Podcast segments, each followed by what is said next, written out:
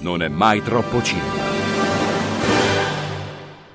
Non è mai troppo cinema. Scuola imperfetta di linguaggio cinematografico. In classe con Luciano De Seta stiamo parlando di direzione. Luciano De Fantastico. Seta. Ti- Rifacciamo, dai.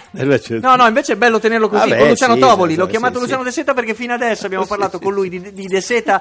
in modo vabbè, gra- enormemente È quasi- ammirativo, è il mio grande maestro. Cioè, insomma, sì, cioè, infatti, quindi eh, non, il è, non è primo offensivo. maestro. Sarebbe stato peggio se ti avessi detto eh, altre cose. No, Invece vabbè, ho no, usato no, il nome no, di un no. grandissimo. Io eccetera. ama- Chiedo ho, ama- scusa. ho amato fare anche film di, di puro divertimento. È un e che- centauro, che, no? Che non si... Chiedo scusa per l'errore, ma non Perché- voglio cancellarlo. Mi piace che chi Bravo, ha il podcast senta ok. che io mi sono incespicato D'accordo, perché sì. abbiamo parlato. L'ho bene così di- preso anch'io. Co- Quanto conta il tempo nel lavoro di un direttore della fotografia? In, in tutti e due i concetti di tempo: il tempo nel senso di tempo, il clima, e il tempo Sì. nel senso di quanto tempo hai per fare il Eh, tuo sono- lavoro. sono- due tipi di tempi sono gli stessi perché il tempo anche in esterno, quando tu girando una scena diciamo con il sole arriva una nuvola e tu pretendi di attendere che la nuvola passi studiando il movimento dei venti nel cielo, c'è sempre qualcuno che ti mette fretta e che ti dice ma no giriamo, non possiamo. Ecco quindi questo accade sia per colpa della nuvola e quello magari si può, si può capire, è un evento nel quale non si può, non- non- si può ancora No, mettere rimedio, no? Ecco. Però poi dopo c'è anche magari un interno dove il tempo l'avresti, perché basta starci un giorno di più a girare un film per poter fare le, le scene come si deve. Naturalmente, però, è lo stesso discorso: se tu mi lasci il tempo, io, io ti dirò sempre che non, ho me- che non ho abbastanza tempo. Il regista al montaggio ti dirà sempre che non ha abbastanza tempo, perché i film poi vanno anche un po' tolti dalle mani degli altri, qualcuno ce li deve togliere dalle mani, perché altrimenti io starei ancora a fare il primo. Insomma, in qualche maniera. Non- Perché perché uno non è mai soddisfatto completamente di quello che ha fatto. e poi magari vedendo successivamente ti rendi conto, adesso ma l'ho capito da un po' di tempo, almeno questa piccola cosa, che eh, fossi stato meno nel dettaglio, meno a curare cose che poi non vengono tanto viste, le vedevo soltanto io e qualche amico, insomma avrei, avrei dato più tempo al regista e questo sarebbe stato molto positivo. Eh, Luciano, secondo te direttori della fotografia si nasce o si diventa? Scusa la No, io pen- semplicità penso che si nasca domanda. perché è una sensibilità molto particolare per la luce che non tutti sono dati di avere e non si apprende a scuola. Perché io posso portare eh, un po' mm, cioè, esempi e dimostrare come mm, osservando in casa mia qualsiasi luogo io abiti o albergo dove mi trovi per- io ho sempre una macchina fotografica su un cavalletto che o fotografa quello che si vede dalla finestra con tutte le luci possibili del giorno e della notte o fotografa gli effetti che la luce dell'esterno cioè il sole quando entra direttamente produce sugli oggetti che, che mi trovo davanti no? ecco io questa testimonianza la faccio sempre perché per me è l'unica cosa certa della vita cioè quella, la luce quella esiste, esiste La luce che è sempre. una cosa Eh, impalpabile. È, una impalpabile, è una cosa però ha, ha una sua velocità, ha una sua vibrazione, no? È il termine di paragone di tutta la fisica, perlomeno fino a qualche anno fa, fino a quando Einstein sembrava fosse mm, il vero fisico unico, mentre adesso viene messo un po' in crisi. Quindi, come elemento della vita, insomma, io c'è sempre la luce, anche nell'assenza c'è una luce, no? Quindi un po' ci si quindi- nasce, quindi ci si nasce, bisogna avere questo- questa sensibilità particolare. Poi la professione in sé si, si si impara, perché sono delle, sono delle nozioni tecniche che vanno sempre un po' più scadendo perché la facilità eh, ultimissima dell'elettronica, diciamo così, quindi del gi- digitale, è una facilità che non invita allo studio, che non invita all'analisi, ma invita alla realizzazione immediata facile del proprio piccolo grande sogno che magari viene ucciso proprio nel nascere perché tu non hai la preparazione necessaria che invece tutti noi abbiamo Bello, mi piace perché hai avuto. detto una cosa che perché ti avremmo voluto chiedere la differenza fra il lavorare col digitale e com'era quando lavoravi prima.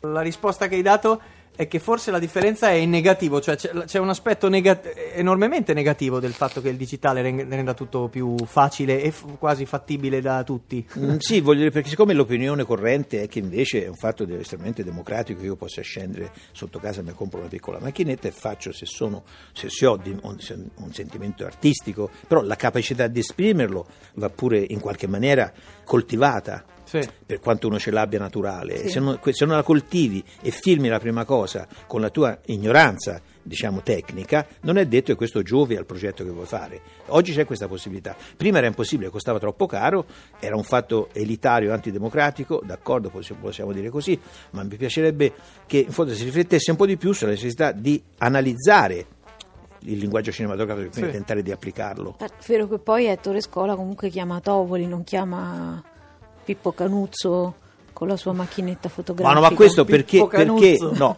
adesso io Pensi se c'è un no, Pippo Canuzzo adesso che ci sta ascoltando penserà, detto. ma com'è? Appunto, ho detto prima, ma io so perché scuola mi ha chiamato, me l'ha detto. Perché? Cioè, Antonino mi chiamò perché ero ignorante e Ok. questo ormai l'ho detto. E scuola mi ha, eh, dopo che lavoravamo a metà del primo film, mi ha preso sotto braccio mm, a Cinecittà e mi disse Luciano sono veramente felice, contento di quello che stiamo facendo, quello che stai facendo. Ho detto bene, ama il mio lavoro e ha detto da quando lavoro con te posso dormire la notte tranquillo. Beh. Ho detto vabbè, adesso questa capacità anche così medica, quasi paramedica, di, di far riposare tranquilli i registi, non penso sia qualcosa No, però di, di molto positivo perché andrebbero tenuti svegli invece. Ma vieni a fare le luci a casa mia, va, che così magari dormo Sì, meglio. almeno sì. Ma io sono insonne, quindi non riesco a farle. Siccome appartieni alla categoria di quelli grandissimi di questo mestiere, non posso fare a meno di chiederti in chiusura se secondo te, visto che è abbastanza agonizzante o sembra essere abbastanza agonizzante questo signor cinema, la ricetta per salvarlo, se ci sono due, tre parole che possono salvare il nostro cinema, delle cose che possono salvarci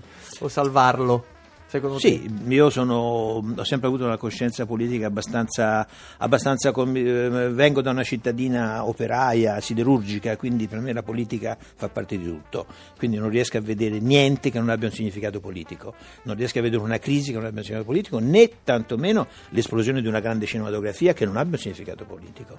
Quindi purtroppo, diciamo allora, la politica, tra virgolette, italiana ha deciso di ignorare il cinema Sì. e anche le parti politiche hanno ceduto le armi alla televisione. Non ho niente contro la televisione, la televisione fa delle cose splendide. Io quando dico che ho fatto il, reportage in Cina e l'altra cosa di, di seta per la televisione e scelgo quel film come il film in fondo che mi sta più a cuore, vuol dire che non nego niente alla televisione. Certo. Ma la televisione non deve prendere il, il- il- il essere l'unico luogo e negare alla gente la possibilità di incontrarsi senza conoscersi in una sala cinematografica e provare insieme un'emozione. Credo sia l'essenza assoluta del cinema, sì. dal- dagli inizi. Tutti emozioni vicino a una persona che non conosci. È facile emozionarsi a casa tra le persone che si conoscono, ma non è nemmeno interessante. È più- io preferisco e, e dico mi sono emozionato con 300 persone di cui non so niente, ma che sono i miei concittadini, che sono, che questo credo sia un minimo insomma, di, Sì, di- sì, di senso di civiltà che il cinema possa riportare e spero in questo senso che lo riporta anche in Italia. No? Luciano, qual è il primo film che ricordi di aver, di aver visto al cinema?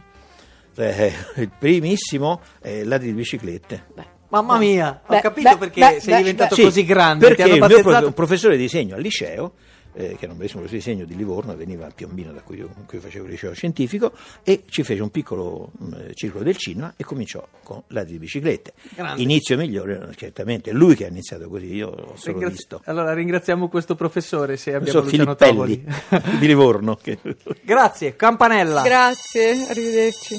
Non è mai troppo cinema.